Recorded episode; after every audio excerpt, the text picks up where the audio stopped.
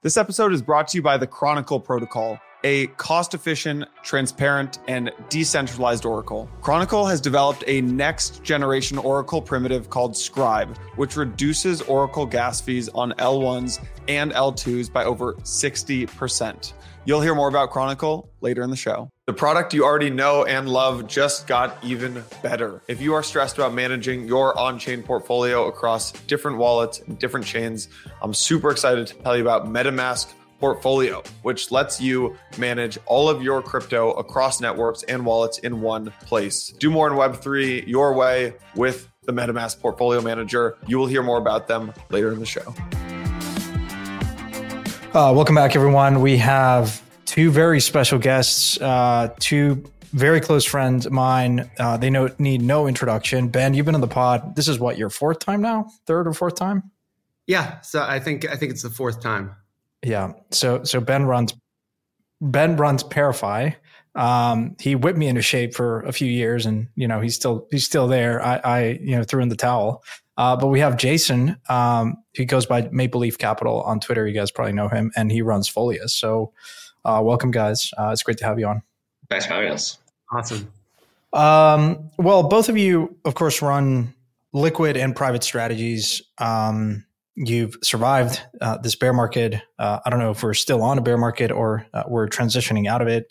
This last week has been uh, fairly interesting. So, why don't we just start there in terms of um, what you guys are kind of what your thoughts are around the recent rally and how are you kind of positioned around that?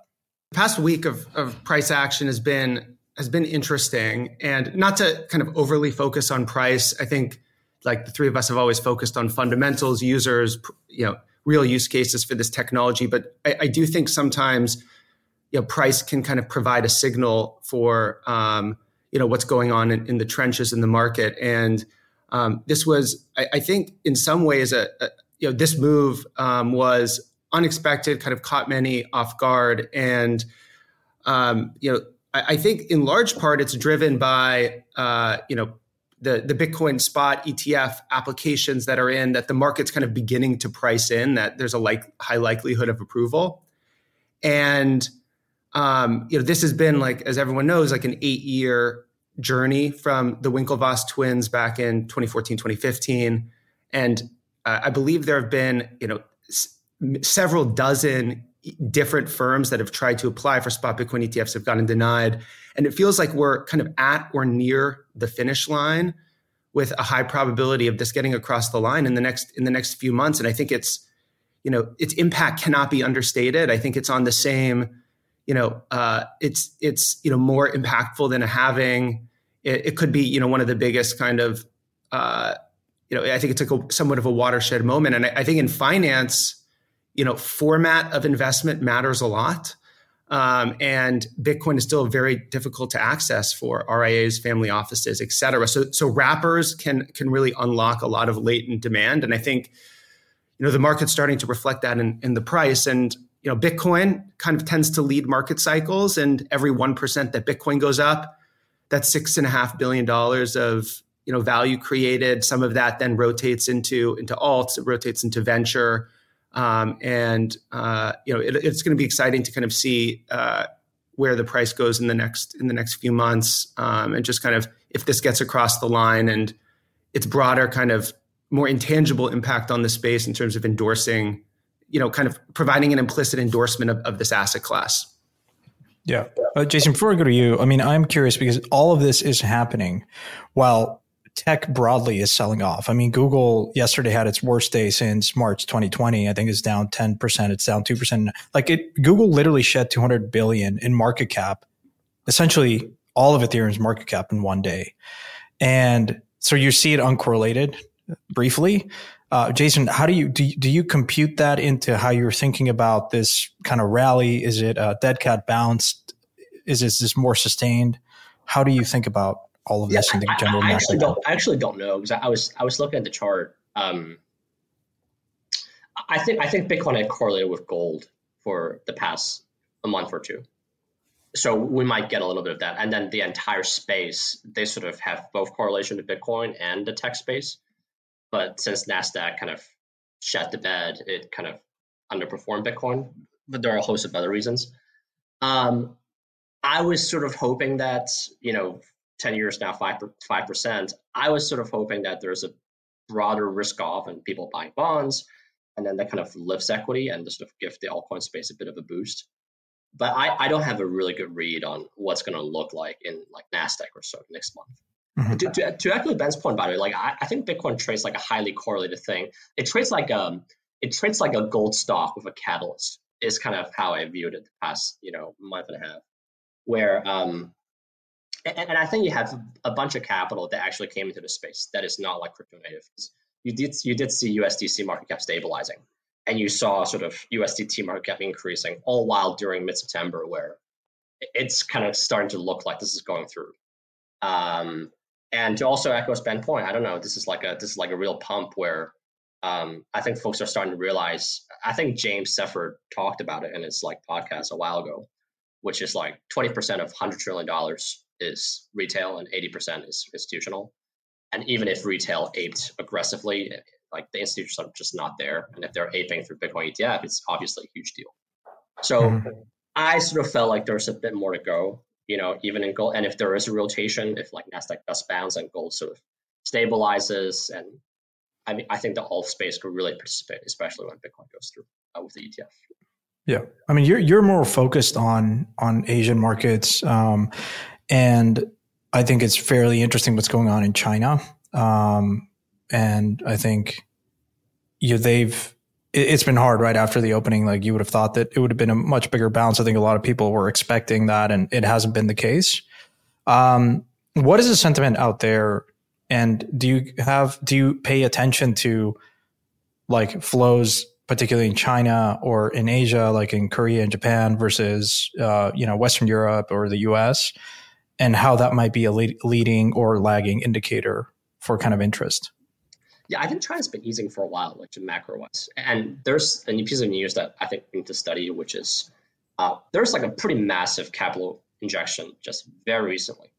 I, I think it's like uh, I don't know, it's like one trillion or something that's injected. Uh, that's that's like a move of the balance sheet of local government and central government, and then there's like another 2.7 trillion that's like sort of they're pulling back, they're pulling the budget from next year's budget to this year in spending uh, I almost view it as uh, a BTFP of some sort. It's, it's, like a similar flavor, but very different. Um, in terms of just crypto capital, I think a lot of funds have pulled back just like they did in the US. But there are some market exceptions where, in particular, there, there are like two or three parties that we see a lot that got fresh capital and they're depressed, like deploying aggressively. Uh, one of them, for example, was the ABCDE of Du Jun from Singapore. I mean, those guys sold their business of Huobi to Justin Sun. They backed like two, three trillion, uh, billion dollars. That himself, you know, interesting information. Before they sold it, they moved a bunch of retained capital from Huobi's balance sheet to themselves. So it's like massive dollars, of which they are aping themselves, plus putting some to use and, and, and deploying in venture. Um, I think sentiment is generally pretty good because whatever's left over, kind of, it's after they all got crushed by the Chinese government like two, three years ago and then there's a bunch of 2C apps coming out that they are kind of bootstrapped or getting funded by whoever's left over. So it's it's like not as bad, I think, versus what the US was six months ago. Yeah. Well, I want to, uh, Ben, get your perspective, uh, and then Jason as well, in terms of how you're positioned, uh, how you were positioned perhaps over the last, you know, nine, six months, uh, in terms of both of you are trafficking in liquid and illiquid stuff in early stage. Um, and so, how how are you kind of thinking about that and what you're seeing in, in both of the different markets? Yeah. So I look, I, I think it's it's very much a, a have and have nots market in the sense that there is a lot to be excited about. Like I think tokenization is of real world assets has been a big theme. Identity on chain, you know, different types of infrastructure, you know, layer twos, MEV, zero knowledge proofs, wallet as a service, all of that. There's a lot getting built there. And I mean, I think we can all agree that, you know, the UX of using blockchains has improved over the past three, four years since since we all met. Um, it's kind of happened quietly, but it's just easier to do stuff on chain now. Uh, so, you know, we've been just focused on, you know, really those areas. Uh, I I think that you know the the universe of liquid names when you kind of break it down, the one and a quarter trillion dollars of liquid market uh, liquid market crypto, about 900 billion of that is Bitcoin and ETH, which really really is kind of just a form of beta. About 100 billion of that's stable coin, so it's not really investable. So you're kind of looking at like a, a you know a quarter trillion dollar investable market, and you kind of double click into those names, and you know, the vast majority of them, I, I think, are kind of quasi uninvestable. Um, but that doesn't mean there aren't kind of diamonds in the rough and things that are emerging with really strong kind of product market fit and and uh, unit economics. You know, we were looking at some of the core kind of DeFi names two years ago versus today. Um, so you know, if you look at like you know Uniswap, MakerDAO, Aave, um, Synthetix, you know uh, DYDX, GMX, et cetera, and just like look at basic metrics like you know users. Uh, TVL is an imperfect metric, but depending on the metric, but you know, kind of total like kind of economic value flowing through these systems, and look at that relative to valuation um, you know, if you like DeFi a couple years ago, you know, by definition, I, I think you should, you know, be, be, more interested in it today because fundamentals are better and price is lower. Um, so I, I think there are interesting idiosyncratic things in liquid markets, but you really have to to look hard to find them and really dig in. It's it's it can be frustrating because you know we can look at 20 different liquid tokens and just not get there on any of them. Um, well, because they, they, might not even outperform ETH you know, on a way up uh, through a cycle. Yeah, I mean, I think ETH and I mean ETH and Bitcoin uh, have generally outperformed. Uh, you know, the, the longer you zoom out on the chart, uh, the fewer things that have outperformed them. Uh, so, so yeah, I, I think, and then when you adjust for liquidity and then the idiosyncratic risk of investing in like a new new project, uh, you know, far fewer things kind of have have outperformed them, you know, liquidity adjusted, risk adjusted. So I, I think it's a great market for asset selection, but it just takes a lot of work and um, uh, you know, th- th- but there's a lot to be excited about. And you I know I think we're going to probably talk about like tokenization and other things like that later because I, I, think that's that is could be like one of the next big themes that um, bring us to to the bull market. And by the way, for those that don't know, like Ben and Santiago were literally the, the two people that were super instrumental in bringing Folius to like existence. And then like without these two, like we wouldn't even exist. So, um, so well, we wanted to hire you, Jason, but you're too good, and I said you probably should just run your own. And uh, look, I mean, I, I think the strategy, just as a kind of a tangent, we felt that st- probabilistically there should be more teams com- coming out of Asia, and you have to know the language. And we weren't we were we had that thesis and you know dragonfly was we were close to them but we just felt that there needed to be more capital. Like just statistically speaking there needs to be just population wise and developers like there's a ton of talent there. And and you know you've you've identified in short order scroll step in. I mean those two alone i mean i think as an investing firm you have to have one or two wins. For us it was like Aave early on and then kyber and we were just really into defi. But look we were super we benefited from a catalyst. Like you, I think Compound launching liquidity mining detonated this whole bull run of DeFi. Um, you could have argued Synthetix like had pioneered that model, but no one was paying attention. But even after Compound launched, you had really six months to to pile into the trade, and so I think that, that that leads me to my question, which is as we talk about Bitcoin and ETH being perhaps really strong as a catalyst. Like you have the ETF approval for for potentially both, certainly for Bitcoin first. What is the catalyst for going out farther around the risk spectrum and saying, I want to find a diamond in the rough, Ben, to your point, versus just sitting on Bitcoin and ETH and just, you know, waiting for a catalyst to emerge and then deploying in size into whatever hot is it gaming? Is it social fi, which I know Jason you spent a lot of time in. But like you have you have time to historically you've had time to to pile onto these trades. And I'm not sure you get rewarded on a risk adjusted basis by being super early, even though it feels great. You know, like, hey, I was super early. I was here. I was the first one. I'm just kind of curious, Jason. You know, I, I think apps are harder because, like, even though I show tech through a deck, which I'm like, I gotta get this app; it's gonna get a lot of traffic.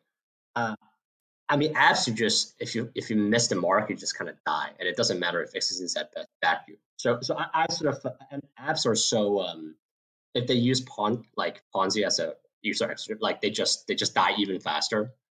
Um, so if like it's even more true, like essentially what you said, being early is like being wrong. This is particularly true. Um, and just uh, these other side, other thing as well. Like I think it's harder for Ben is than it is for me. Like I think his firm is ten x the size of ours. So whether anything, it really leaves a market impact. We can still kind of navigate. I think my play has always been like when there's an up market, my, my beta, like my cash is Bitcoin and I, I, do tend to think there's a catch up trade in ETH. Um, if especially if Nasdaq bounces and Bitcoin ETF goes through, narrative will go towards ETH ETF potentially going through, and the deadline there is May 24th next year. Uh, at some point, it's going to do the same BlackRock trade again. So I, am and ratio everything is sitting at support. I think we're, we're going to have a catch up there. Um, the next narrative, I, I just given where I sit, I think I really wouldn't count on an Asian team that came from Web2 building infrastructure that Vitalik's going to like. Um, they just don't have the culture and background and knowledge and just kind of like the chops to do it. But they are very pragmatic in terms of taking what works and then just wrapping things together.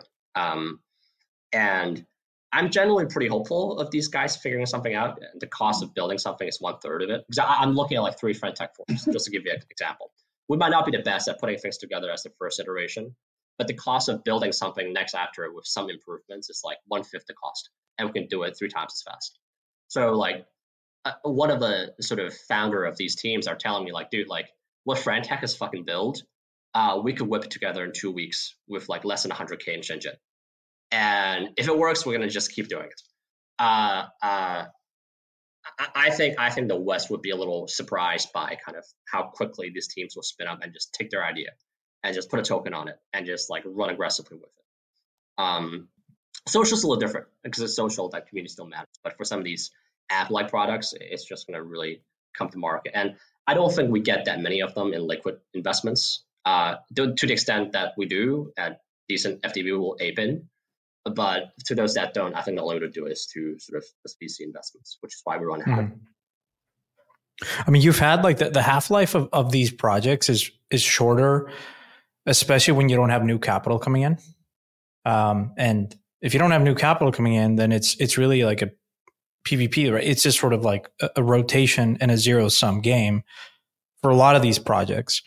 Um, and like a lot of the rotation goes back to Bitcoin and ETH. And so, Ben, as you think about scanning the universe of liquid tokens, or maybe uh, you know, a, a early stage investment, how do you think about that relative opportunity cost and trade. Um, and and just out of curiosity, like how many like private deals have you done over the last like three months versus just sitting on on beta and you're saying, look, relative to the Nasdaq, like Bitcoin and ETH have really been crushed, and you could say and warrant that you know it's just it's just good to to sit um, on on majors right now. Yeah. So first of all, um, I, I, would I would echo what what Jason said in terms of it's been one. I think one of the biggest surprises of 2023 has seen has, has been Ethereum meaningfully underperforming Bitcoin.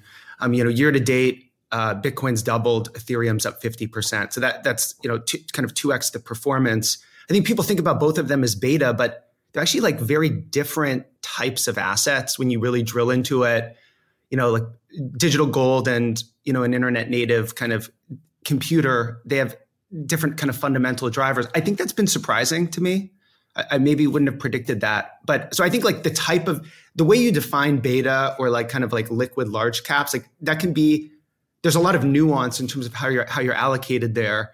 Um, but look, I, I, think to answer your your question, um, back a couple years ago, like these seed stage crypto deals that you know we were looking at uh, we were all looking at, we were like 30 to 50 million dollar FDVs.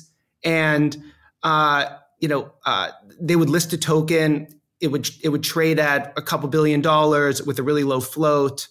Um, you know, many investors would exit; they would never reach product market fit. Some investors may make money. I mean, crypto is a rare asset class where you can invest in things that don't work and still make money. It, that doesn't work that way in venture. Beautiful. You actually have to find product market. Well, it, it worked in venture until rates went up, right? And unit economics started to matter. Well, you got yeah. marks, right? I mean, yeah, I guess right. you got marks, or maybe you got acquired by a SPAC, or you IPO'd without any like yeah, without good unit economics. But eventually, like there was a day of, and maybe you could sell before the the day of reckoning came, but you had to time the market, right? Right. Um, so, so yeah, I, there is an element of that. Uh, to, yeah, that's probably fair. I, I, think right now we've seen, uh, you know, the valuations we're seeing are are more similar to 2019, 2020. Um, when um, you know, like Santiago, like when you and I did a lot of the, the better deals at ParaFi in terms of just like the valuation and the entry points. And I think the app layer, to Jason's point, the moats at the app layer I mean, they're really, I mean, it's they're they're really weak. They're very tough. I think the moats are much stronger. The further you dig down in, in the stack, layer ones, layer twos, more core infrastructure, things that things that are less less visible, where there are stronger network effects. Maybe you know customer acquisition costs are less less maybe less relevant.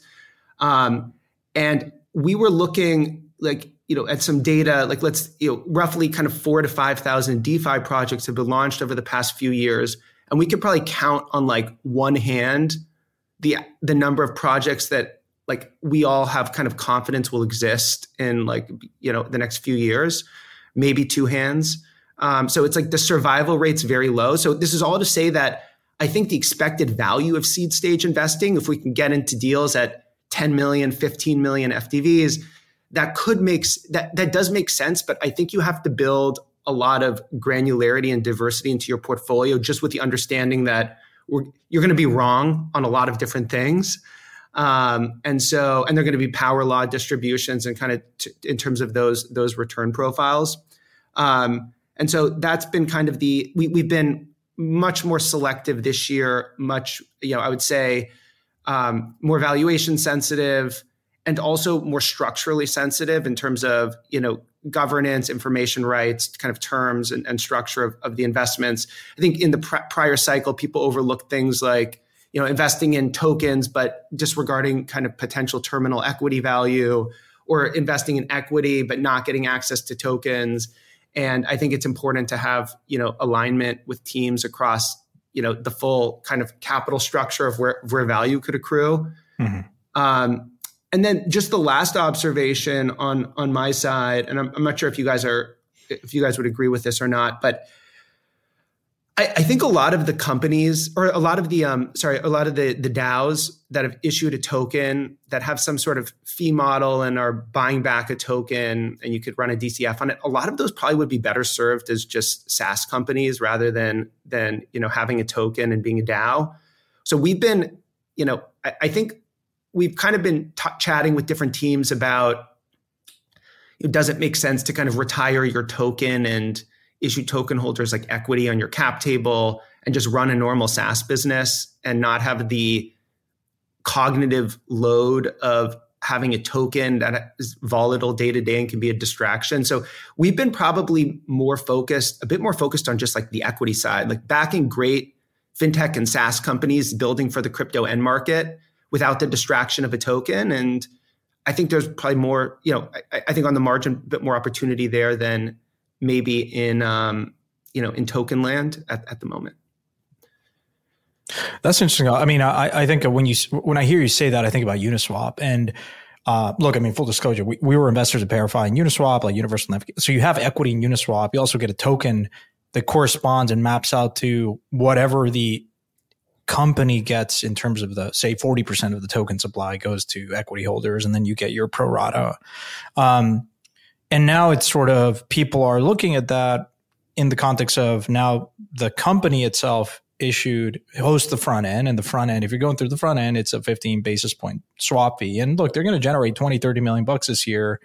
I mean yesterday alone they generated 500k in fees so that was pretty interesting um, MetaMask is another example, you know, which is run by ConsenSys, which is to your point, another a different example of a company that is you know a studio and has put out a bunch of different products Um, yeah, sorry, it's 500k over last week uh, for for Uniswap, but still, it's significant. Um, the question is, should Uniswap have a token and then equity too? And people are kind of confused around that. Uh, I don't, I don't know what the answer to that is. I mean, I, I still think the tokens are great coordination mechanisms. The problem, of course, is running a DAO is incredibly hard. And I think people are really waking up to that idea that, I mean, God, Ben, like trying to get people to vote on Maker was just pulling teeth, especially when you had to get stuff voted in like in 24 hours or the protocol is going to go dead. like, you know, you had to corral these votes and it was really tough. So, um, where you could argue if you made investments in stuff like Fireblocks or, you know, Anchorage or some of these core business picks and shovel businesses, which are just purely equity. It's just, you know, people tend to love those businesses, especially traditional venture firms that came into the space late, love that stuff. Um, but again, you don't get the liquidity, you don't get all the other benefits of a token. So I'm actually not really sure what the answer is. Jason, I don't know if you have a view uh, in terms of how, like, if you have a preference of what to invest in and at what layer. Well, I, I think I think generally there are just not that many good, good infra companies or SaaS companies in the South world, and I I would blame it on there are just no SaaS business in China because that's the space I looked at in the past. Um, you either have really shitty like SMEs focused SaaS, or you have large like corporate, mostly facing government, and this, the customization basically eats away the margin. There's no standardization. Uh, I generally feel like most companies in the space is poor, so selling SaaS to them is just even worse than pulling teeth in China a lot of times. Uh, so we, ha- we haven't we haven't really done that much there. And now the thing is, I, I, think I agree with both of you, which is for real SaaS businesses like this that have a moat. I mean, th- there's no reason why they should kind of get a token because it, it, like running a public company is no joke, and listing a token is that. And they're probably better off listing in Nasdaq at some point, and then getting a gangbuster, not so much these days, but gangbuster valuation while, while they can. Um, for the apps and for most of the ecosystem folks that I look at, um, we really think of tokens as pseudo equity. And these are for businesses that have, like you said, a shorter shorter shelf life. If they were to get listed in Nasdaq, well, first of all, they might not even get listed because they could be casino. But even, they, even, if, even if they do, like the Wall Street are going to be like, it's not sustainable, five times earnings. Thank you very much. Uh, but in crypto land, uh, not only do they get listed, they get massive valuation because people kind of tend to extrapolate how profitable these businesses can be and give it like 50 times earnings uh, at the first time when you see them. Um, and the lockup schedule generally tends to be shorter uh, than when these businesses run their course. So it's like, I think that ARB is fantastic. Um, and I think it's particularly well suited for especially application businesses that tend to grab eyeballs for these DAU.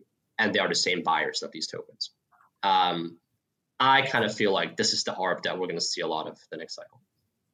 Yeah. yeah. You know, one, one thing, just thinking about one thing I've always struggled with is, um, uh, is, is like, what is the right kind of PE multiple for, uh, you know, like a DeFi network? And I mean, there's been so much volatility in multiple, like if you look at, you know, MakerDAO, it's traded everywhere from like eight times earnings to like 200 times earnings. Trailing. And not, yeah, trailing or run trailing, rate. Yeah. Like, yeah, like, and it, it, there's a big difference if you look at like trailing 12 months versus like last three months annualized versus run rate versus kind of like forward earnings.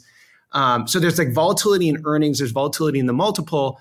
And, you know, we like, we can all agree that protocols are unique in terms of they're like you know, there's no capex, there's no opex, so they tend to run it like, or there's very low opex, so they tend to run it very high, kind of.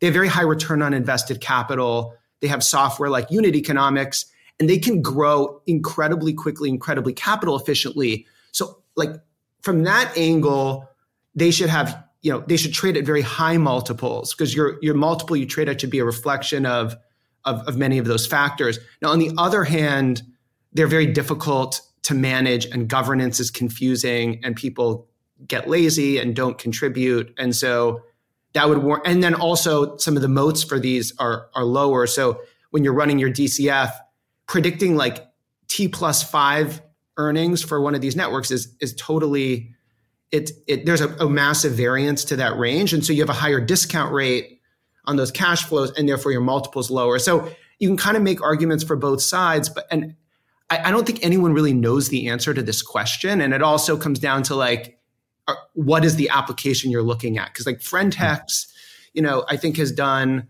you know, what 20, 25 million dollars of earnings over the past couple months, um, or, or protocol fees, and you know, uh, so it's like, what is what is the right multiple for that type of application versus something like you know gmx versus something like you know Aave? and the answers could be very different just like you know in the same way that if you look at you know public equities you know tech trades at very different multiples than you know the energy sector which trades at a different multiple than cpg et cetera so it's a, still a big mystery i just don't think we have enough time or data points to really know the answer to where these yeah. things should trade I mean, it took it, it took a long time to formalize valuation methodologies in public markets like EBITDA and free cash flow, and like it took a while. Do you ever think that you're over intellectualizing? Like, look, I, I hear you. You look at Maker? Like, because because the cynical argument here is, do these things?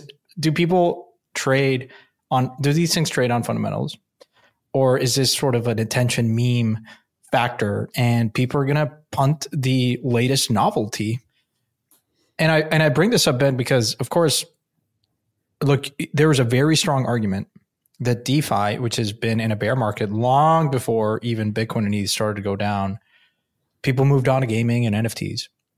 And if you look at the DeFi charts on an ETH kind of ratio, it, it's gotten crushed.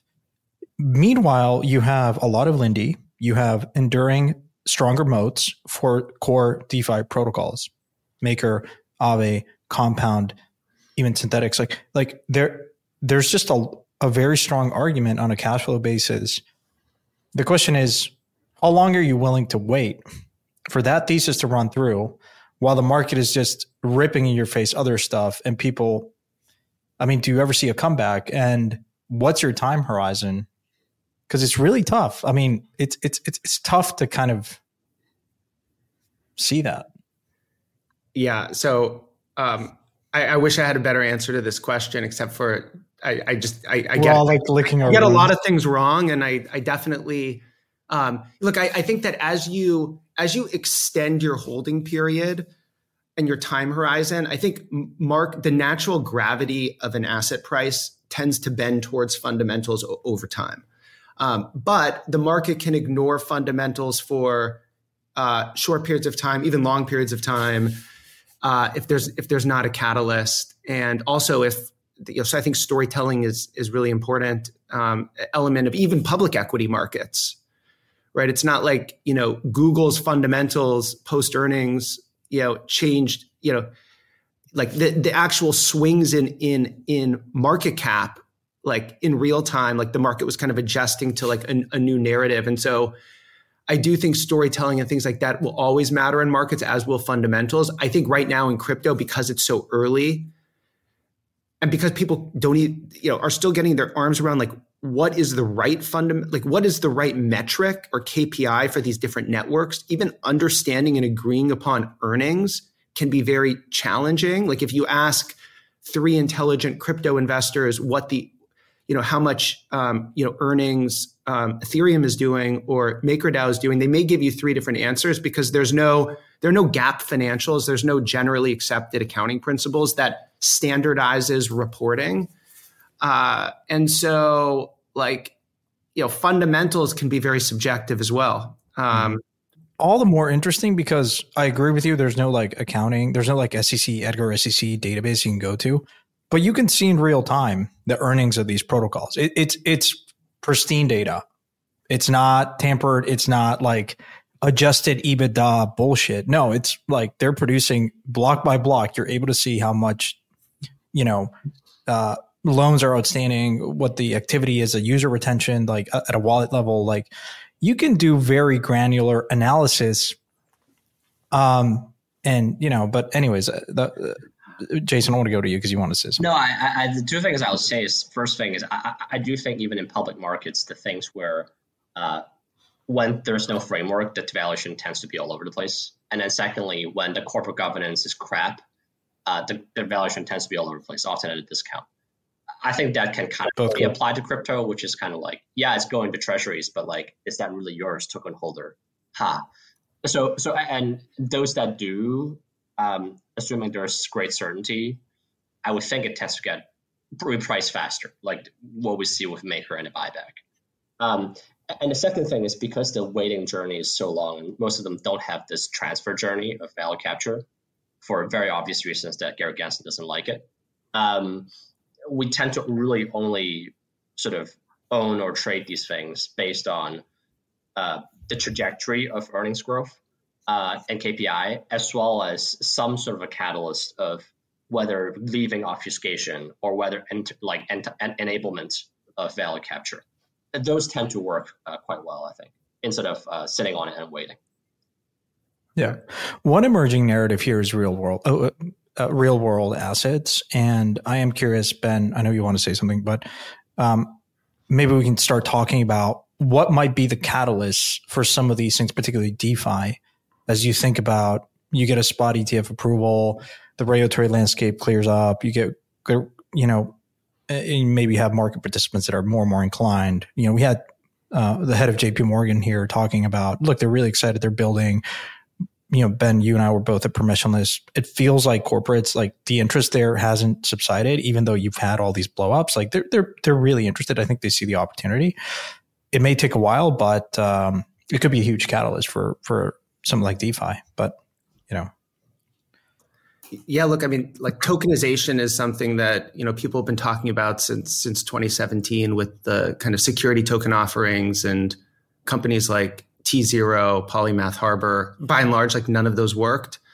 Um, and um, I think most of those were like, hey, let's take like an illiquid asset, um, like an apartment building in in Monaco. Let's tokenize it and like we'll make it liquid because people want to own fractional shares of, of an apartment building. And like people then realize like, well, hey, just because you fractionalize something doesn't doesn't actually make it liquid. You need kind of demand for those fractional shares. Um, and then I think, you know, by and large, like the industry kind of moved on and stopped trying to tokenize assets for like five or six years because there was so much other stuff getting built in the space.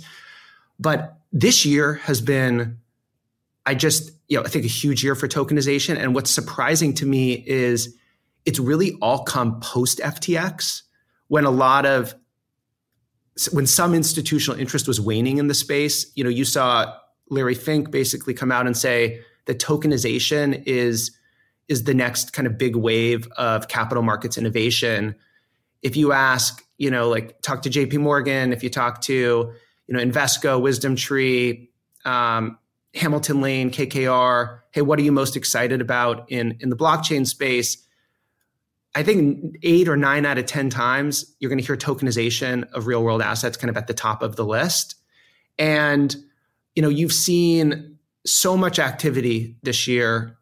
You know, we count 150 to 200 different team building in this category today with probably like 500 to 1000 different pilots going on kind of behind that that are launching in the coming in the coming uh, couple of years uh, and the you know we kind of putting aside stablecoins, the uh, RW tokenized RWAs ex stablecoins have increased um, to about three and a half billion dollars, um, to up from about 1.6 billion at the beginning of the year. In a mix of tokenized gold, tokenized treasuries, um, tokenized LP stakes and funds. Um, so it's you know we're seeing kind of tokenization of traditional assets, and then the other like really fascinating category is like tokenization of kind of non-financial assets. So you saw, you know, the California DMV tokenize 14 million automobile titles. You know, you're seeing kind of tokenization of, um, you know, university diplomas, identity credentials, uh, tokenization of things like concert tickets, tokenization of, you know, litigation finance claims, uh, you know, emerging market receivables, kind of these other assets that are valuable but don't have the same kind of established capital markets infrastructure that you know bonds, equities, currencies, and com- commodities have, and um, you know like similar. So so these asset classes that kind of the longer tail that have been neglected, I I, I think are going to be um, are going to kind of be some of the first assets to come on chain. in the same way that you know, guys, this is not a great analogy, but in the same way that kind of China. China jumped right to mobile payments. Um, it kind of mm-hmm. skipped over kind of like legacy payment infrastructure. Uh, I think a lot of these assets are just going to skip over kind of like legacy financial market infrastructure with banks and move right on chain. Um, and so, I mean, there's a lot more to unpack here, but I, I really, I, I really see this as as being the only way that crypto will be relevant is if we can tokenize real world mm-hmm. assets and they're the main substrate that's flowing through applications pro, defi protocols et cetera and uh, i wouldn't be surprised i would not be surprised if in like two to three years from now when people evaluate layer ones and applications the most important metric will be tvl of real world assets yeah. Um, as opposed to, you know, when you look at TVL and DeFi Llama of Solana, it includes like staked SOL, which is is more endogenous to the Solana ecosystem. It's not really, it, it's a bit more circular. So I just think this theme is incredibly important. I'm excited about it. I think there's a lot of momentum, and um, I don't think it's going to. I, I, don't. It, it's definitely like feels like it's accelerating right now. Yeah, the big aha moment for me was I I was thinking of like Uniswap allowed you to get price discovery on a whole tail end of assets through an AMM model. And certainly there were a lot of skeptics that said a centralized order book model is far superior, but missed the point that you just opened up. There's more, you just create a new market and the ability for anyone to be a market maker. I think the stuff like Maple and some others, I think conceptually makes sense, like Centrifuge. But where I have struggled is the general unsophistication of the teams and underwriting risk. They're not professionals. And I think you see time and time again. Whereas I'm more excited to see a really solid team. Ben, you came from credit at KKR. Like, where's the KKR credit team coming in and saying, "Hey, let's like actually apply and do underwriting and just put it on chain"? Because if you're just like settling these th- these things in an atomic manner and opening up a capital markets in a global manner, or you know, like a arc sort of permission kind of environment, if you will, settling on a permissionless kind of L1. But that feels to me like a killer use case where, you know, even now, like everyone's talking about private credit. And I think companies are, there's a whole tail end of companies that have struggled to get access to capital. And maybe you could do that in a more efficient manner if you turn to DeFi.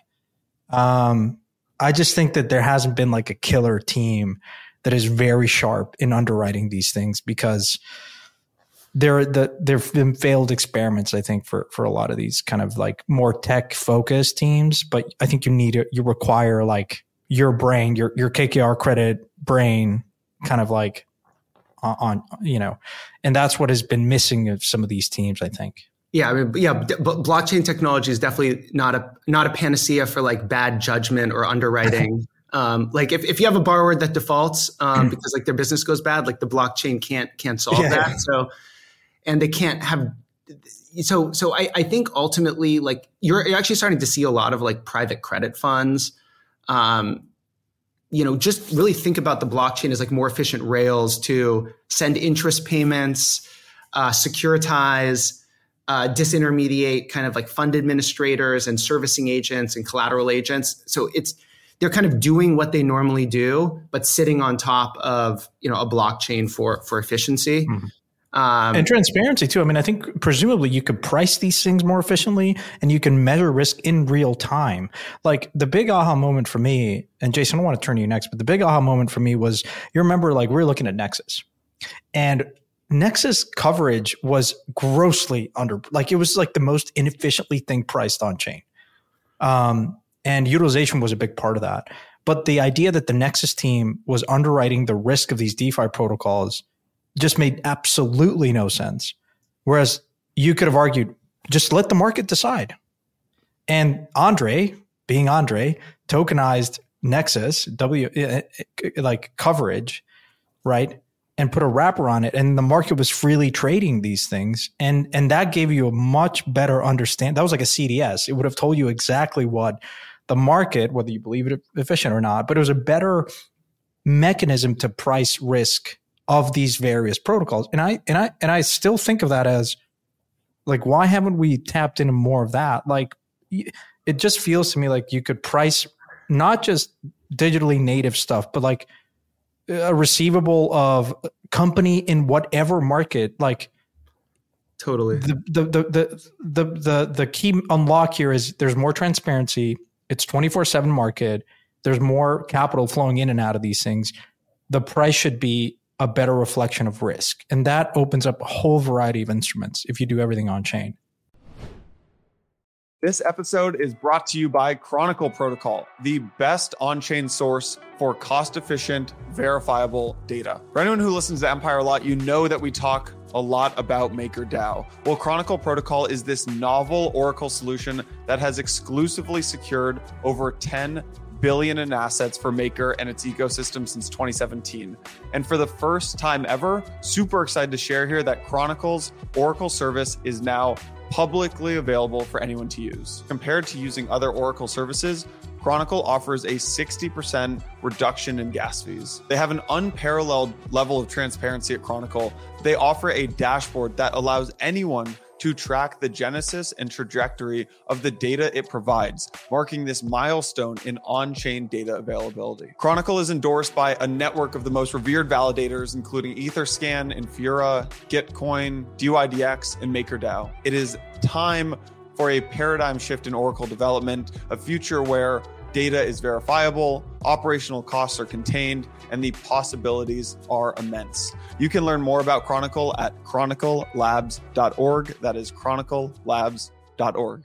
The product you already know and love and have probably used for years, MetaMask just got even better. I want to tell you about MetaMask Portfolio. If you're like Santi and me, managing your crypto assets across a bunch of different wallets and networks can be overwhelming and it can be complicated. That's why I'm excited that MetaMask Portfolio has partnered with Empire. It's really easy to get started. Just connect your MetaMask wallet to get a bird's eye view of all your coins, tokens, and NFTs in one place. You can easily buy, sell, swap, bridge, and stake your crypto assets at competitive rates all within the MetaMask app from a vetted list of providers. The MetaMask portfolio lets you do more your way. Hit the link in the description of today's episode to get started. Like, is there anything else that gets you really excited and you're like, oh, in the next 12 months, this will hit a billion dollars and I'm super jazzed about this RWA vertical? Like, is there anything like that today that you think is, is pretty exciting? Not, I don't mean to put you on the spot, but I, yeah, no, no, no. Uh, it's a good question. So, I, so yeah, th- there's, so I think like the longer tail of, of asset classes is where a lot of people say, look, like U.S. Treasuries are the next logical thing to come on chain because it's a 33 trillion dollar market, and you know we have 120 billion of stable coins today that pay zero percent. So, if you can capture 10 percent, 20 percent, 30 percent of that market, that's that's quite logical.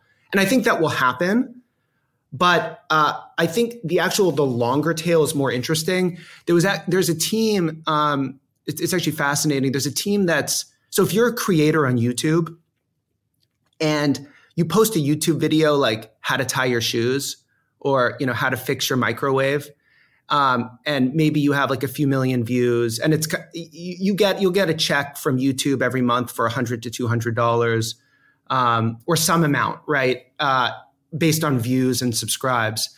Uh, so you have these creators on YouTube that are getting paid every month, and uh, that's a meaningful kind of somewhat uncorrelated to the broader business cycle, macro economy kind of uh, cash flow stream. Um, and so there's there's a company that's effectively kind of going to creators and saying, "Hey, we'll buy kind of 49% or some percent of these future cash flows um, which are kind of modelable and predictable. And so you can kind of take a lump sum up front and then we kind of participate pro rata going forward.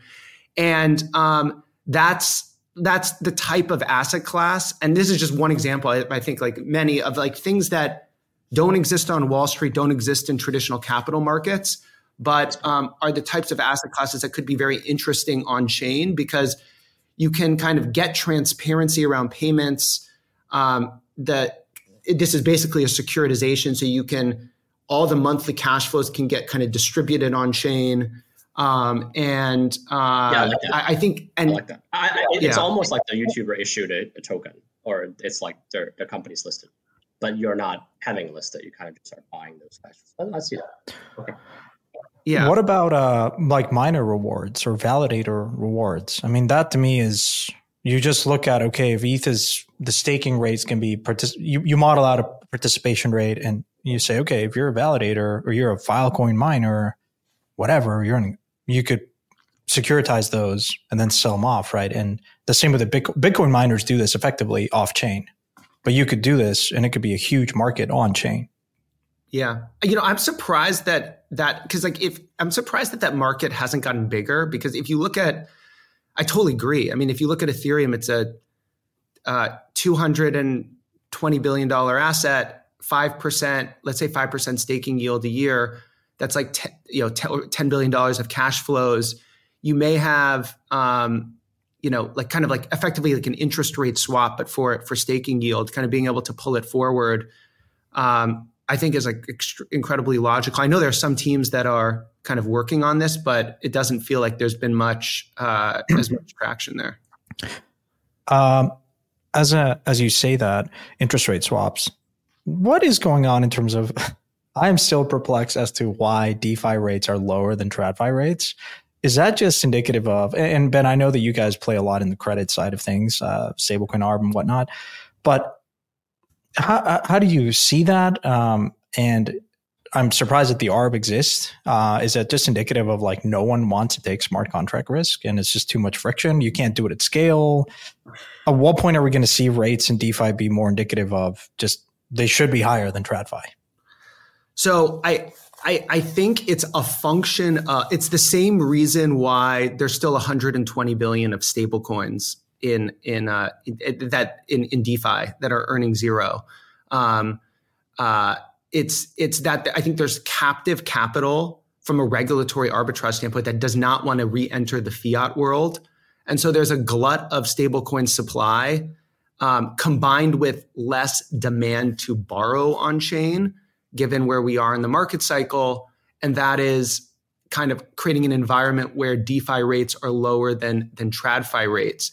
I think in the past six months, you've seen them catch up. Um, if you look at kind of like USDC rates on on Aave and Compound, um, and I think that's in part a function of the the kind of reverse RWA trade, which is now on MakerDAO, the DAI savings rate's five percent, um, and you know you can you can kind of like uh, put DAI into the DSR, earn five percent, and the reason why this works for MakerDAO is they've set up entities that are taking capital, USDC capital, putting it in treasuries, on treasuries, right, five yeah. and a half percent, earning like really slim margin on it. And so because DAI and USDC are fungible one to one, um, you fact like kind of if you look at like lending rates are kind of converging to that level in um, on on DeFi.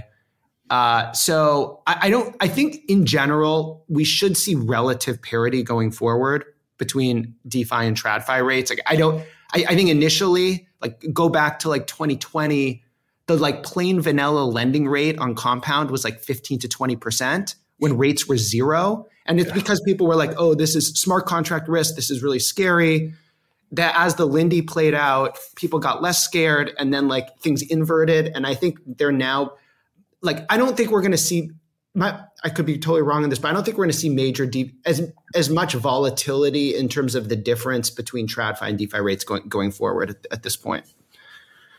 Yeah. I don't know if uh, Jason or, or, you would, would disagree with that, um, but uh, yeah, in a, in a steady state, but um, I don't know when we get there. Um, what should we talk about next, guys? I mean, we talked about tokenization, we talked about DeFi. Um, Jason, uh, you've been a bit quiet, but I'm I'm curious. Like, what are you paying attention to? What are the catalysts that you're seeing? Um, I, I, remember. So I'll give Jason incredible credit because uh, as you know, Breakpoint is coming up in, in Amsterdam. Solana feels like it's you know having having a renaissance moment. I think they've you know, as a phoenix kind of rising from the ashes. This whole like putting behind the whole FTX uh, Sam kind of relation, you know, attachment unfair, I think it was. And there's a lot of excitement. I think there's a lot of resurgence there. And, you know, the SOL price kind of reflects that. Um, but we were in Breakpoint in Lisbon, I think it was two, three years ago, Jason. You were starting Folius and, and you were sitting on a lot of cash. You just raised the fund. And this is when like every day you had a God candle, right? The market was ripping towards the end. And and we were talking about how you would allocate this capital, which felt like it was late in the cycle, but you just didn't know when the music was going to stop. Um, and you were incredibly disciplined because you held the line. You said, I don't want to invest. Like, it just feels like I'm not being paid. Like, there's just too much risk.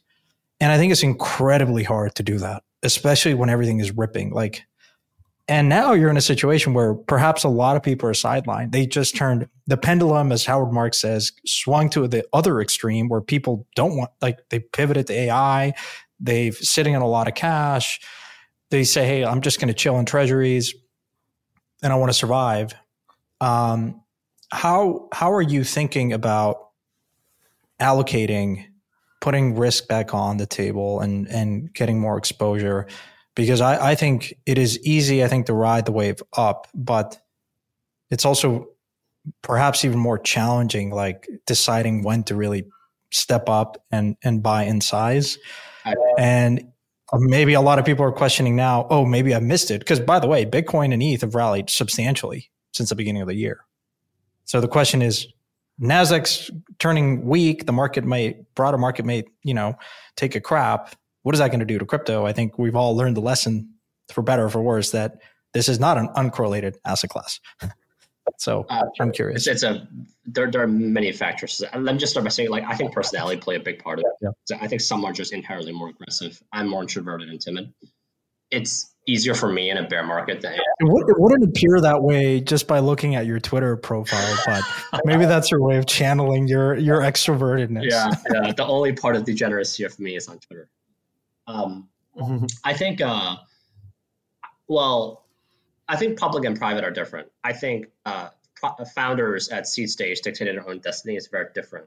It doesn't almost matter what macro does. So uh, Q2 and Q3 had been our busiest quarter so far since our inception in privates. Um, we wrote our largest check in Q3 ever. Um, we led deals. We didn't lead deals before. The check size that we wrote in private had stepped up from previously at quarter million, half million, up to like multi-million dollar checks now. Uh, we are planning to raise more capital and be even more aggressive on the private side because we think some of these exposures on 2CN, you just can't get them in public domain. You have to do it private. And because we can now take the whole round and people recognize our brand, we should really press into it. I need one more success to like really cement this reputation, raise a big fund, and just corner in our market. That's the plan in Asia. Um, and a lot of the focus are around things that can get massive DAU and can benefit from a Web3 recursive way of growth, mostly Ponzi. And hopefully they will have a way to cement that growth path. And when it comes to large DAU, it invariably is various type of social entertainment products. So uh, there's no surprise that I, I like where Friend.tech is going. I think a social trading app in similar flavor could be pretty big. Uh, we're looking at a live streaming deal very aggressively. We're looking at like casino gambling deals very aggressively. And then on a gaming side, there are multiple vectors of large DAU categories like mobile FPS, uh, like sh- like sort of MOBA, uh, like casual games that we're just spending a lot of time on. Um, Aiko and our team can speak to that but I think we're going to continue to be aggressive on the private side. On the public side, uh, I think my biggest fear is that the two overhang had been Binance versus DOJ and then credit event in the US. Those two things would send us off. In the worst case, maybe 20 to 40% ish. In the best case, nothing happens. Um, I think running a fund, we are watching for mark market drawdowns. Uh, but if those don't happen, or if they were to happen, I think one needs to be ready to buy that dip because when the credit event in the US happens, I think that's when QE turns on. I think you have to hold no cash and just go all in in, in risk assets. Um, so right now we are sort of playing this period where you're riding this ETF catalyst. There's a bit more catalyst left in ETH. Going to year end, it seems like the year will be good. So people might want to put on risk into like an end of year bonus across different funds. So the flow could be beneficial. Um, but I think for us, like next year, we are bracing ourselves for a bit of a shock at some point in first half. And when the sort of gun has been shot by the Fed about QE, I think it's just there will be zero dollar cash in phones. It's just purely Bitcoin and ETH as cash. Um, and then sort of the deployment into small cap private liquids um, has already begun. I think we're probably five to ten percent into small cap privates, and that percentage is only going up because um, some of these deals, some of these liquid names, uh, have already approached sort of Series A and seed stage valuation. Um, yeah, that's like an over. What, what I'm, I'm going to pause there. One question I wanted to get your your thoughts on Jason is uh, just the gaming sector, and you know you've had some some really good calls there, as as have you both of you have. Um, you know, STEPN Illuvium, et cetera. Um, what I'm curious about is like, you know, you've seen a lot of Web two incumbents, you know, building kind of games with blockchain elements. You've seen some new kind of gaming studios, and people for the past couple of years have been saying, "Hey, we're like." We're waiting for like the one game to kind of bring a bunch of users into the space.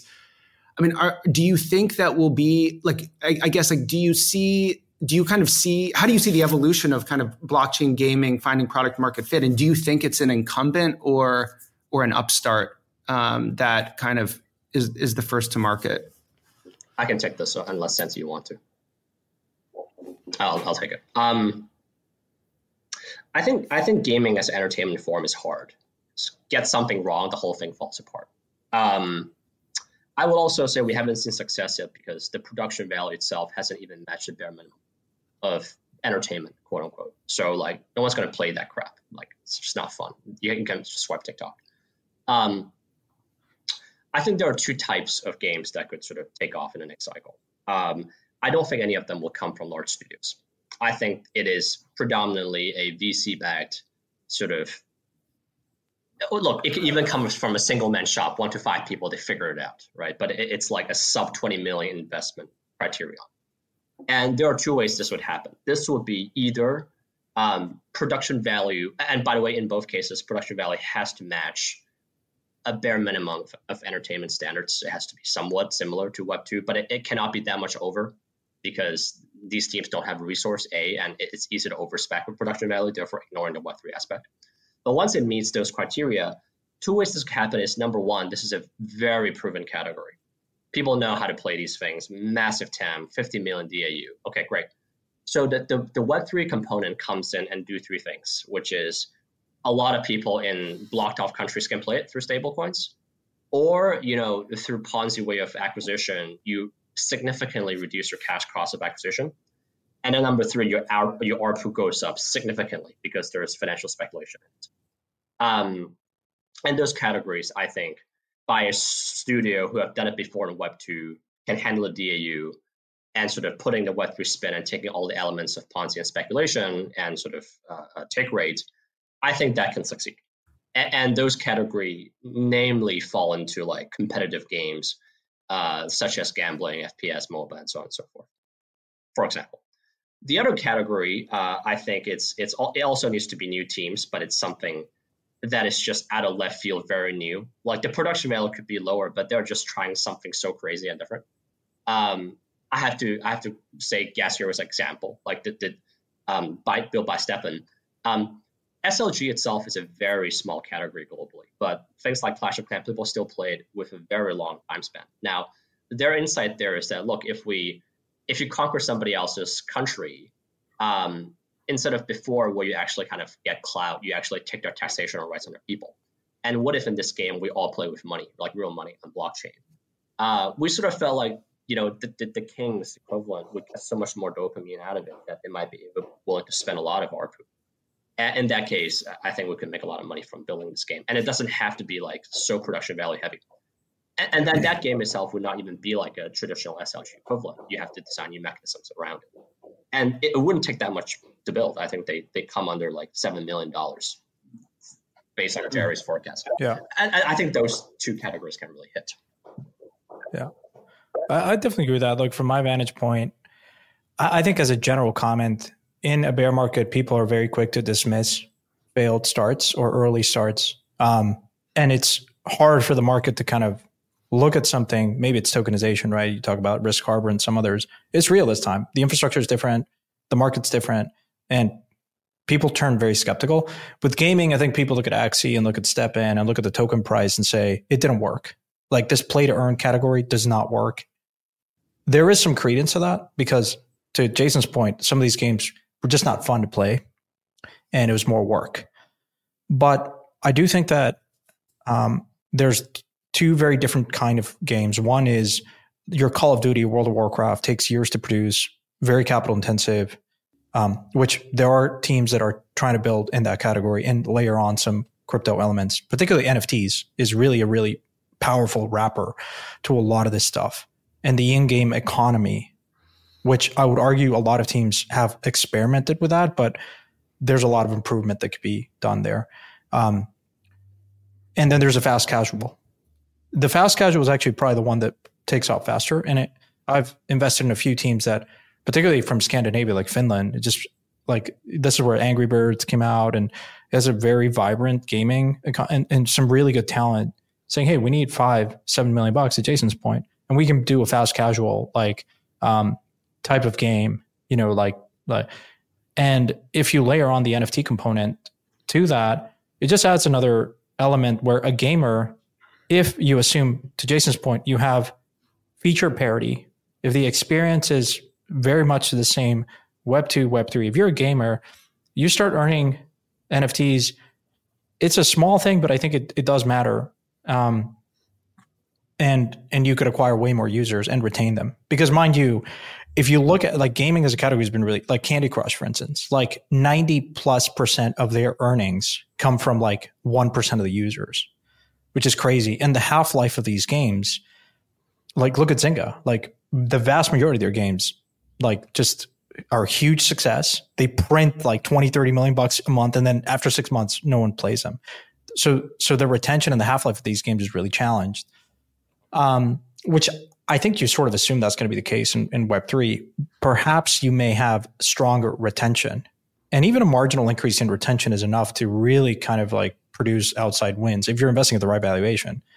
That, that's why I'm excited in the category because I fundamentally think that people, particularly now, are saying, this is a broken category. You're never going to have a sustainable in-game economy. I'm like, well, how's it any different from gaming? Period. Like, it's that's just the category. If you're a gaming investor and you assume that that's like in my operating assumption, it's always going to be like most of these games are going to have a very short lifespan, half life, and struggle with the retention. But NFTs really serve, and the speculation of that is a super powerful substrate, like incentive for gamers to stick around.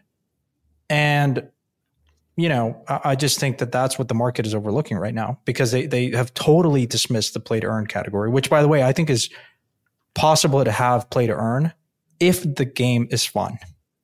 The problem is you haven't had a very fun game, but you will. Interesting. Now, I'm not saying you should go on and invest in a billion dollar FDV kind of token, like absolutely fucking literally not. But I'm looking at stuff at five, like a team that X Counter Strike, X Angry Birds raising at a $7 million fully diluted valuation needs 3 million bucks.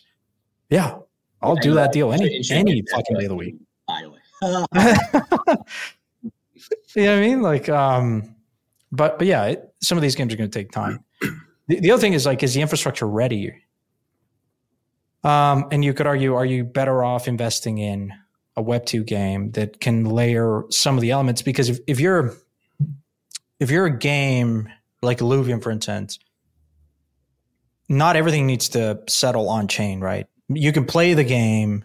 In fact, they actually, what's interesting from Illuvium, and, and, you know, this is just one example. I think other games are adopting this is, you know, you have an L2, find it's cheaper, but you can play the game and not even think about anything crypto related, which I think that the real good games will just allow any user to, on their mobile or on, on PC, play the game and then say, hey, you want to cash out your rewards or you want to earn these rewards, and you got to set up and automatically with account abstraction, like create a wallet, allow you to, you know, you know, get access to these things. But that's the, I think that the the team, the smart teams I've seen say, we're going to build a game. It is going to have crypto to it, but there is a version where you don't even have to think about crypto. That's not the main hook. It's gaming plus, not crypto plus game. I don't know if that kind of so whereas like Axie was like not to you know shit on Axie, but it was like we're crypto, like this is a crypto, and then added on with some gaming component, like with some crypto, like with some gaming components.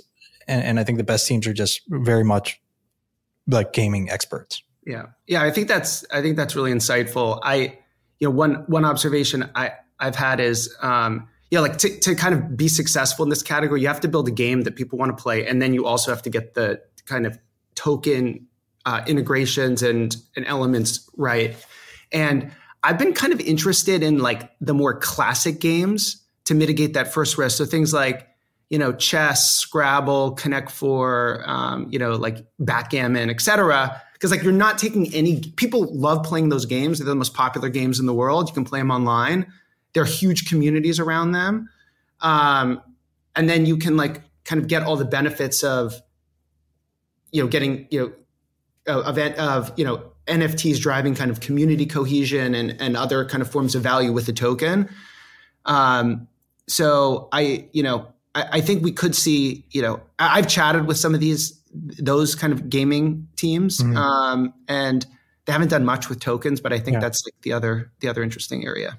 Well, well, Ben, I mean, you're uh, pretty good at chess. I think you won. Uh, didn't you win this like crypto? Uh, I beat King, but I, I lost to. Um, I I, I, won the consolation bracket, which is there like I don't want to, you know, that's like it's kind okay, of sad. Um, yeah. Let's envision a, uh, a Friend.tech kind of version where you're playing chess and, and you have these points, right? Like what's a what's a rating? Score? Yeah, ratings. Yeah. Say that you had could potentially like a cameo type where if you get to a certain point, you could even play and get access to Magnus Magnus uh, was it Carlsen? Carlsen, the yeah. number one uh, player in the world. Like if, if you had a game that like you get him on board and you could through NFTs, like you could you could like token you can make it fun but you can also get access to playing games with like pros and you could settle in stable coins like to me it feels like a pretty cool thing to do. It, it would be. Yeah you know? exactly. I think the key is not alter the chess itself. You know just like if if, if one I've, I've seen teams adding nfts on top of chess pieces and it, like it becomes your pawn can do certain things. If you, I, I think it just breaks the game. So like hmm. and, and then it's like how do you add Web3 components? I think there's a certain element of negative EV gambling, as well as like various types of cosmetics that need to come on top of it if the game itself cannot be altered. Um, to the extent that you want to acquire users that already play game on a different platform, it would like it would probably have to be some sort of Web three Ponzonomics because like otherwise the cash spent on these things will be ridiculous because they already have fun playing hmm. chess elsewhere, you know. Um,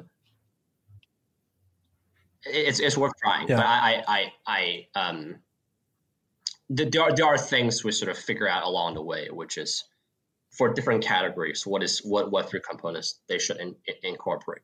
And in the in the case of chess, for example, it's like add Ponzi, you know, add gambling, add cosmetics, decorating yourself, and then like make it mobile first, and then just drive aggressively, and then definitely make sure you raise enough capital to put up like a huge prize pool and then outcompete the top ones and, and like really issue your token equity to celebrities.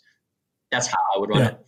Well, I mean, if, if, I think if you can build a good community, and I think time and time again, we've seen projects that through NFTs have been able to certainly build good communities. Now, your point around negative EV is a really good one because I am skeptical of a lot of things where as soon as you introduce a price component to that, like if you're buying like a music NFT and then that collapses in value 90%, does that make you hate the artist because you lost all this money? Like I don't I, think Taylor Swift is perfectly fine without having any financialization to any of the stuff that she does. She can you know and, and maybe Swifties might hate her as soon as you introduce a price to that, and that may be negative EV for someone like Taylor Swift, but that doesn't mean that all artists are going to experience that same thing. You maybe perhaps can build an NFT without I, I don't know like a, a, more of like a, a badge without any value I think when you try to build communities, I'm really sensitive around as soon as you start putting a price to these things, I'd be worried. Like if I if I were an artist, I would think twice about like having value ascribed to a lot of these things because maybe the beauty in a lot of these things is not having a real time price component and speculation to it. Um, ben, you brought up Polymarket in our side chat. I know, full disclosure, you know, we're investors in, in Polymarket. But prediction markets as a category has been one of those like Augur. You know, when we first met Ben, we, we were t- Augur was like Augur V two was all the rage, and Augur V one kind of didn't work. It was really clunky, but also you didn't have stable coins. And the minute you have stable coins to be able to settle these bets, it was like a huge unlock. Now Augur specifically, I think just as a team, just kind of was inferior. But then in, in came along Polymarket and I bring this up because for two things. One, I get I want to get both of your opinions on prediction markets. Elections are coming up. There's a whole host of things. I think they're getting some pretty interesting traction.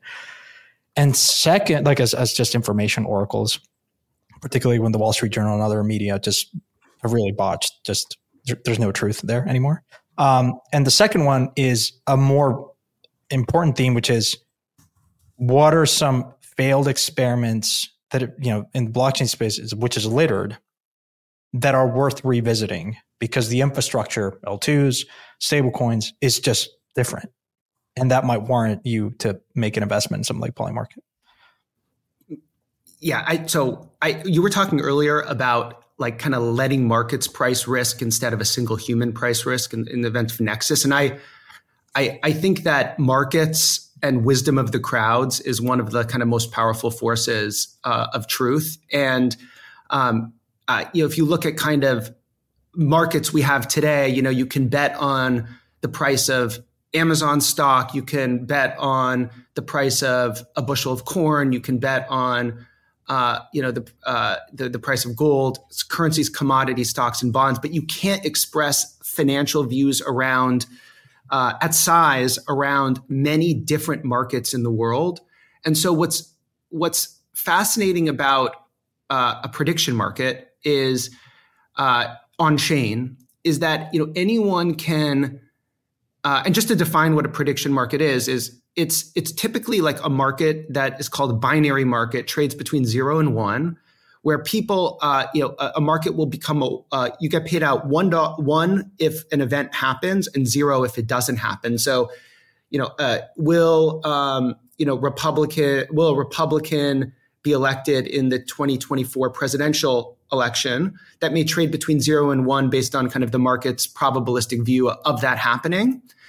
Uh, so what's what's kind of fascinating is uh, these are really oracles of truth, and um, in, in, in a way that like we really haven't seen in traditional financial markets. These can be used for bets on on politics, bets on weather, bets on kind of coronavirus case counts, bets on um, uh, you know, will we, uh, you know, uh, you know, bets on just kind of orthogonal things that don't have have capital markets, and it, they can be used for insurance as well. So if you're a soybean farmer in Iowa, you can make a bet on, you know, will there be less than X inches of rainfall, uh, you know, in the harvest season in in Iowa, and kind of create a market, and you know, you can bet that yes, there will be less than that amount of rain, and that kind of implicitly serves as as kind of a form of insurance. And so I think these the prediction markets have been tried before, um, and they're centralized prediction markets, but because of regulation, the actual amount you can bet on them is capped. And also, the um, you're take, generally taking counterparty risk, right? You're sending your money into an offshore entity. Uh, uh, the amount you can bet on a specific market is capped only certain markets are offered as well. Um, so you can't create your own market. And so decentralized prediction markets solve a lot of those problems. And we saw this even with Augur, which had a terrible UX. There were actually several million dollars that were bet on uh, in the 2020 midterm elections. Like, will will Republicans or Democrats take a majority of the House? And people were betting in size on this. And it was the only place in the world you could really bet in size on an event like that. I'm a big believer that uh, you know prediction markets are. I think they've been left for dead. I think they're going to be huge, and I think the TAM on them is is underrated quite quite large because prediction markets can be you know basically an alternative form of a derivative, and the derivatives markets is measured in the um, in the quadrillion dollars, which is you know one with 15 zeros behind it. So it's it's really like a, a you know I, I think uh, targets like a very very big TAM. Um, so how, how, do you scale that? Because I think the challenge has been finding account like the other finding matching both. Say everyone wa- believes in one type of outcome, but like scaling these things has been somewhat challenged. What do you attribute that to? Is that just the friction of crypto? Is that regulation, or is that just there's a whole tail end of things that you find it hard to find someone to take the counter trade?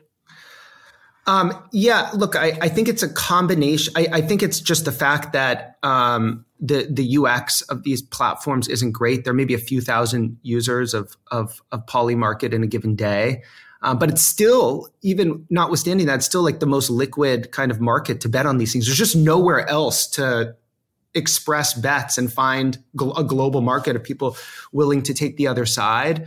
Um, I think you know there are experiments around. Hey, should we have some sort of like you know AMM curve, or should should these be structured as, as a kind of central limit order book, or should it be a hybrid? So there's some kind of marginal tweaking around how to make these things liquid. Ultimately, you need pe- people to take the other side of the bet. So there is some constraint there. But as people, you know, as the UX gets easier, as people learn about products like this, I mean, just sports betting, I think, is is a huge TAM. Um, I don't have the numbers at my fingertip, but tips, but we did a deep dive into this, and the amount of money bet on on sports uh, globally every year is, is is surprisingly large, and it's done through you know centralized, uh, uncreditworthy offshore entities. Uh, and um, you know, I imagine like the TAM for um, other other kind of non-athletic events could be you know could also be very very large, um, and that those markets really don't, don't exist today. So I, I, really think it's just a matter of time. And Augur, I think, was an idea that was just too early and it kind of fizzled out. But um, and I'm not I, am confident in I think what Poly what Polymarket has built is is quite interesting. Um, uh, and whether it's them or, or someone else, I, I, think this category is going to be going to be quite quite meaningful. Well, I, I don't disagree with Ben. The only thing I would say is um, I thought about this.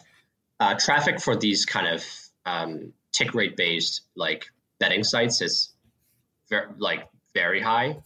Um, when somebody put dollars into a casino, the ARPU is proven to be I don't know 150 to thousand dollars per person, thereby driving the customer acquisition costs, cash costs, to be like quite high. And for something like Polymarket to acquire users, if they do it the traditional way, they face a very typical problem where, um, like betting on the outcome of events is a very classic constrained maturity, uh, low frequency event like it's, it's almost you need a coincidence of want there. It's like I want to either I want to bet on something I search, or it's like I, I, somehow land on a website, but there's nothing I want to bet on. Um, and when I say maturity, it's like so usually there's like an end date to these bets. So it like it's constrained by creativity, and it's constrained by like how many of these cool things are happening at once. And it's like low frequency because maybe mo- for most people, they bet on these things once or twice a year.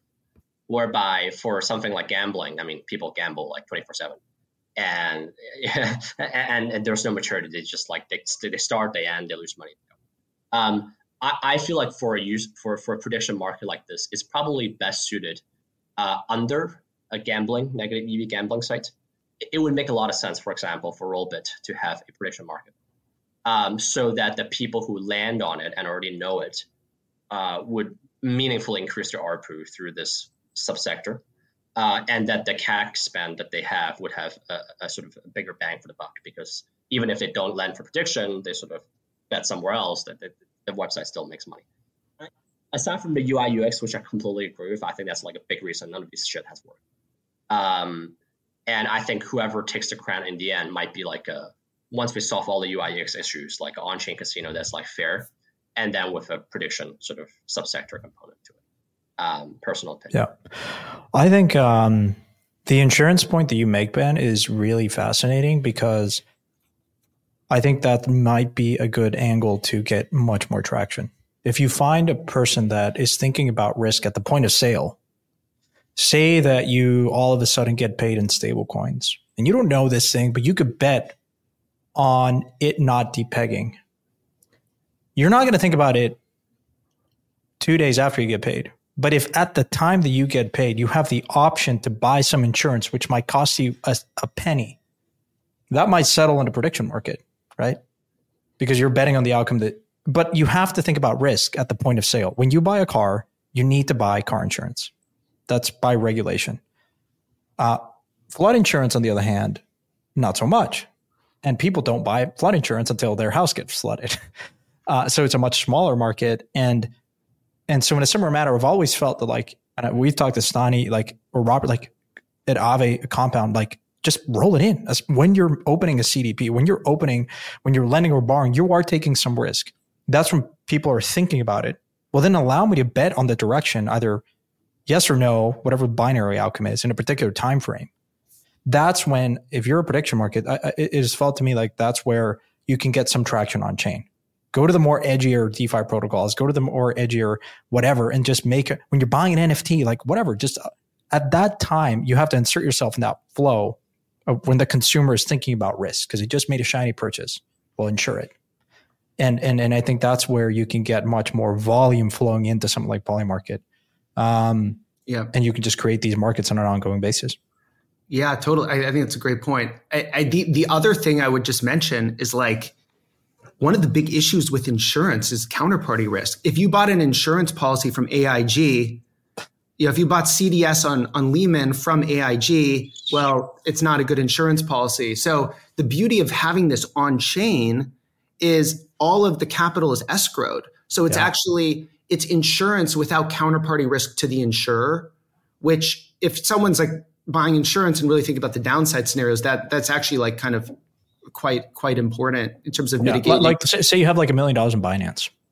Well, there's a market in Polymarket that says, "Will Binance go insolvent at any point in time? Pick your point in time.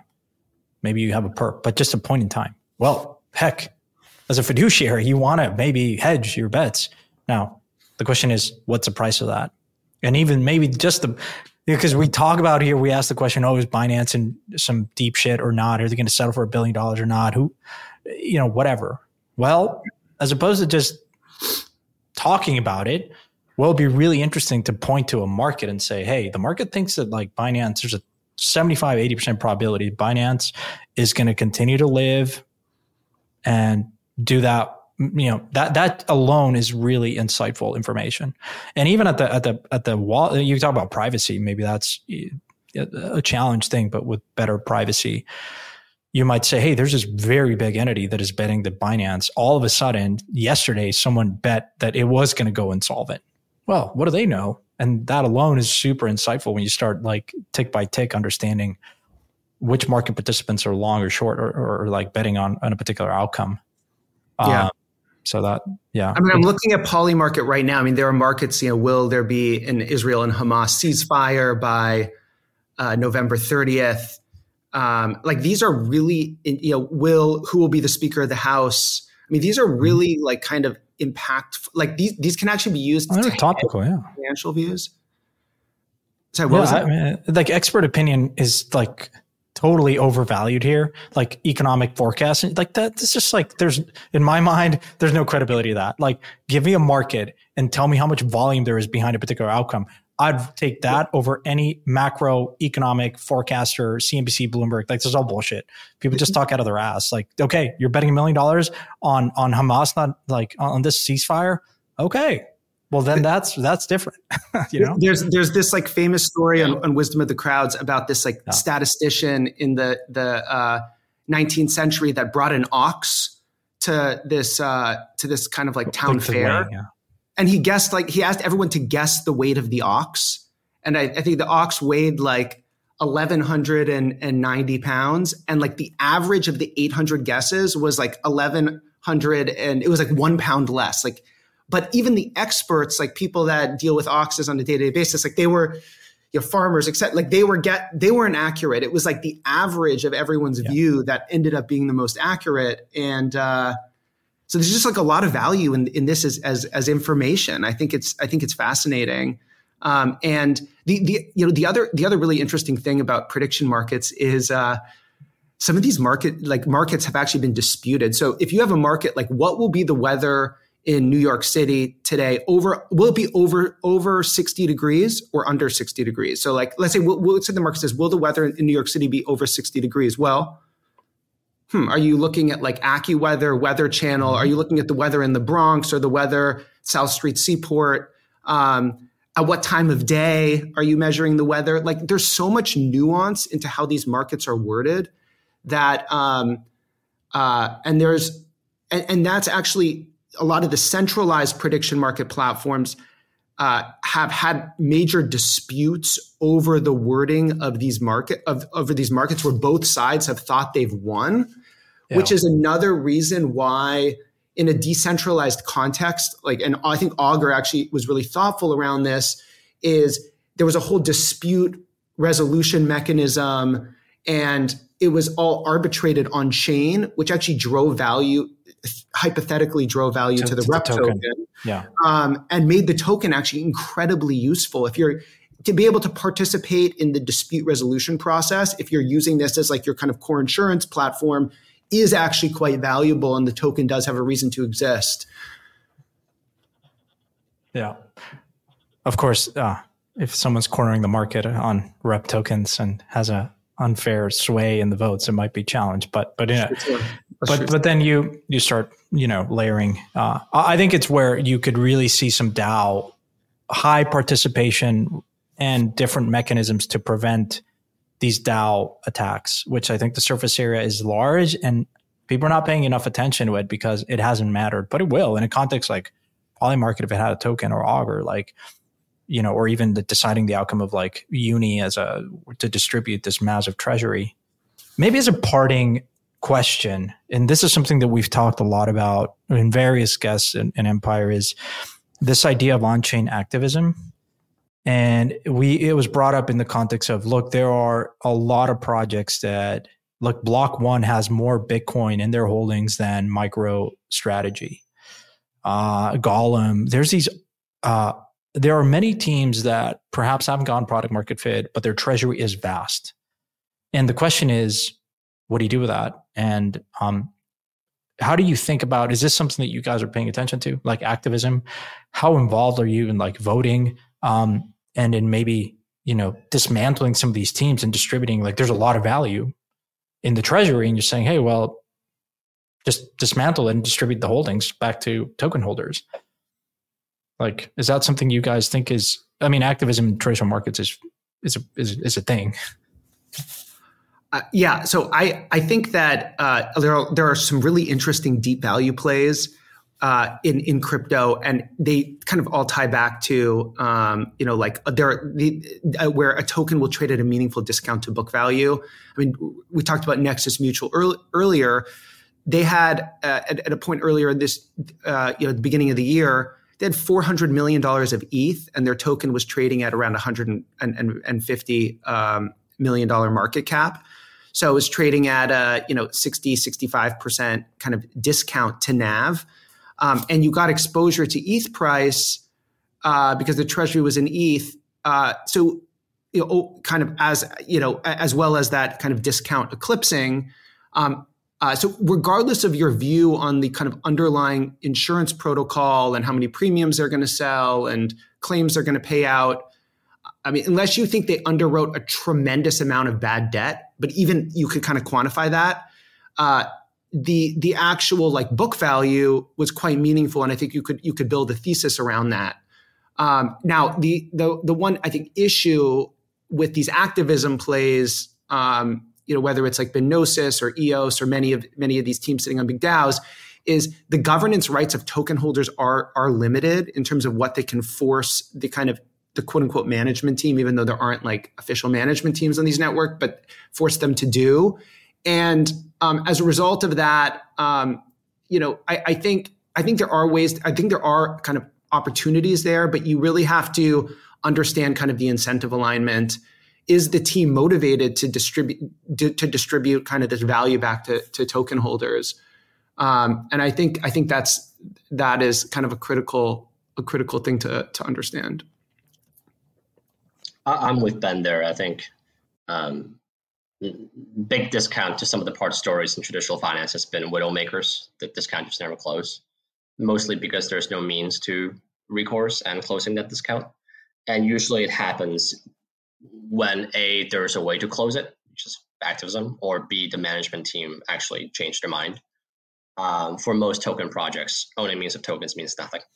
And unless you can beat them in a submission in China, that means getting central government officials like grab them and just force them to distribute. Barring that, or sort of IRS knocking on the door, FBI, I, I don't think there's that easy of a way to force those treasuries values out. All this while I'm thinking of GBTC and the premium that is meaningfully compressed, uh, which I think the catalyst there is just the market is pricing in uh, a shorter time frame for the conversion of this closed-end mutual fund into an ETF, and might uh, and so it should trade at spot, like one to one to spot, which you know. Well, in that case, there's both a means, right? Yeah. So no, and and intention because if there is like we're not going to convert this, this will always yeah. There's intention and also because if it takes ten years and the management fee alone will eat into it and the liquidity will warrant the discount, but I think the market is expecting that within a year, like you're going to have a ETF conversion. Yeah, and I, th- I think the other component is like when we measure book value, like what is what are what units is it measured in? For example, if there's 400 million of of ETH, or or like if there's GBTC, you get exposure to to to increases in spot prices. Whereas if you're underwriting a, a project that has a bunch of treasury and stable coins, even if it's trading at a big discount, you may underperform just owning tokens if you think the market's going to go up. Um, so, so I think like for those reasons, I, many of the teams in the space are are have their entire treasuries in ETH and in wrap Bitcoin in in attractive portfolios that you can basically access at, at a discount. Mm-hmm. Yeah. Well, gents, this has been a fascinating discussion. Um, anything else that you want to wrap with? Parting thoughts? Just things that are on your mind? I I, I, wanted to I wanted to just uh, just just tell tell a quick story about Jason. So I so as many as many people know, um, or or maybe don't know, I'm not like public on on Twitter. And for the longest time, people have been like, "Well, who's your alt profile?" Trying to figure out who you are. And uh, there was a period of time. There still it, it still happens actually occasionally where people think I'm I am Maple Leaf Capital on on Twitter. So, you know, when when Jason's tweeting about about gaming or about DeFi over the years, you know, people have DM'd me, you know, on Telegram or emailed me, be like, "Hey, I love your views around XYZ project in in in Asia and China. How'd you get so smart on that region?" And uh, makes me feel really good because I think Jason's views on on uh, on Twitter are, are excellent. But um, I just find it funny that so many people think I'm I'm uh, I'm Jason. Um, so uh, uh, yeah, that I, will kind of like end with that with that story. Yeah. Um, By the way, uh, Ben always has stories to end podcasts. You're lucky, Jason, because he has told embarrassing stories about my Lego collection and other stuff. So in this case, you got off the hook easy, man, because uh, yeah, he knows way too many stories about me that are embarrassing. So, yeah. Well, I, I, don't have I don't have a cool story, and Ben, I, I hope there are no angry LPs yelling at you because sometimes my tweets are obscene. So. Uh, uh, I, I, don't know. I, I think I'm. I, th- I think I'm. I don't have much of a remark except I think ETH here is a good bet. I think eventually people will rotate from Bitcoin ETF to ETH ETF, and I I guess there's a lot of flows negatively impacting that ratio. But like, I think that's like the best risk reward trade I've seen so far this year. ETH, um, more than anything else. ETH, yeah, currently spot ETH. Um, there there are risks around like oh my god, like there's macro, there's like you know FTX and Celsius selling pressure, mm. but like, I mean, this spot here is, I think it's really good. You, you kind of get a clear shot of the ETH ETF, and uh, I don't think people are. I think it's like too too far out that people are not just people are looking at each other. It's like who's going to bid first. Um, but when it when it runs, it's going to run really. Personal opinion. Yeah, an ETH ETF that pays out some dividend. ETH spot. Uh, would be and it's it's so easy to do. They can just lend it out to stakers that stake it and then just in return paying the sort of borrowing at a similar stake. Would you buy ETH, Bitcoin, or just Coinbase, which might benefit from all of this activity? All of the above. Cop out answer. I yeah, yeah. I I'd, I'd, agree with that. Um, I I think um, I guess just like my my my my closing thoughts are you know this environment um, reminds me tremendously of late 2019, early 2020. It was like right before the Bitcoin halving. It was right before the end of a monetary cycle. Uh, valuations in private markets were low. There was there were many interesting areas of product market fit. It ended up being a phenomenal uh, vintage in in retrospect, uh, and like to me that just rhymes so much with today's environment uh, um, almost eerily so. And I, I do feel like we are, um, you know, in the early stages of of a bull market is what it feels like to me. Um, I think it's going to be a more kind of like responsible bull market than the last one. Maybe it won't be, but it feels like there are more adults in the room, more real applications for crypto. The UX has come come a really long way. um, and um, uh, and and I'm I'm kind of just excited about a, a lot of things I'm I'm seeing. Uh, I think the uh, and and then look, I, I think there's still a lot of pain that's going to be taken. I think it, I think it is a have and have nots market, and so I think the a lot of the companies that were funded in the last cycle in in like kind of the bull market are um, I think there's going to be a lot of pain to come there in, in those in in kind of the, that peak vintage. I mean, you've seen companies like Yuga, Polkadot cut make massive rifts. I think you're going to see a lot of consolidation and I think that's a good thing because like if you look at like any given category like wa- like wallets or MEV or you know th- these these categories have far too many companies in them. Some of these categories have 50 to 100 companies building the exact same thing. And so I think that consolidation of kind of companies going out of, you know, kind of getting acqui-hired, shutting down, that's actually helpful for the whole space because kind of it it uh, equilibrates like or recalibrates supply and demand and it lowers things like customer acquisition costs. It lowers wages. It reallocates talent to a few winners. And uh, I, am excited to kind of see that play out. I think you're starting to see it play out um, right right now. And um, someone brought up like a really interesting point in a, in a board meeting um, recently. They said that look, every startup is either selling um, a vitamin or painkiller. If you think about it, like every company is either selling a vitamin or painkiller. And you really want to sell painkillers. And I think far too many companies in crypto are selling vitamins. They're selling things that like make a process like a little bit better, a little bit, you know, um, a little bit easier, a little bit faster. But you know, if the companies that are selling like true painkillers, like one of them is Fireblocks, right? They're solving like a massive pain point for their customers, and I think they can demand really high you know high ARPUs as a result of it. And I so I you know we've been just pushing our portfolio companies to like really find like that pain point and, and kind of sell painkillers as opposed to selling you know vitamins. And I think that's you know I I, th- I think that'll end up. Um, you know that that analogy that's not my own. I'm, I'm repackaging it. Someone mm-hmm. else mentioned to me. I think it re- really resonates with me in this market. Well, on that point, um, I had this sort of thought recently, which is crypto historically has been a little bit like selling. I want to go back to this analogy. I keep saying it, but like flood insurance. The value prop when you go to someone and say use DeFi, the immediate response in a developed market in the US, they say, "What are you talking about? Venmo and Robinhood work fantastically well, and my Chase app works fantastically well."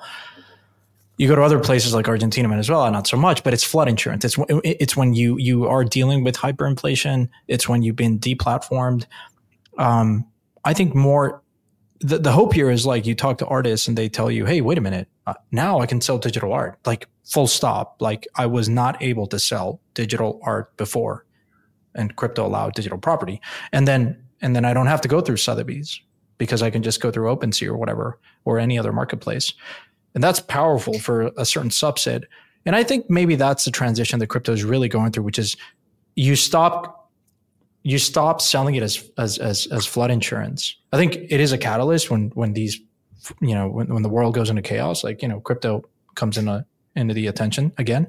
Uh, but I do hope that with more consumer applications, it just becomes more of the selling point of crypto is less about rooted in fear and chaos and more in just vast opportunities and much more. Ben, you you talk about consumer preference and and the amount of benefit that will that goes to the consumer and reduced fees and greater access to capital markets like that is massive and i think the selling point of that touches everyone versus fear there needs to be some sort of specific event and it's limited right you always want to be operating i think from a position of endless possibilities like the internet did versus hey, this is like uh, you're selling you you.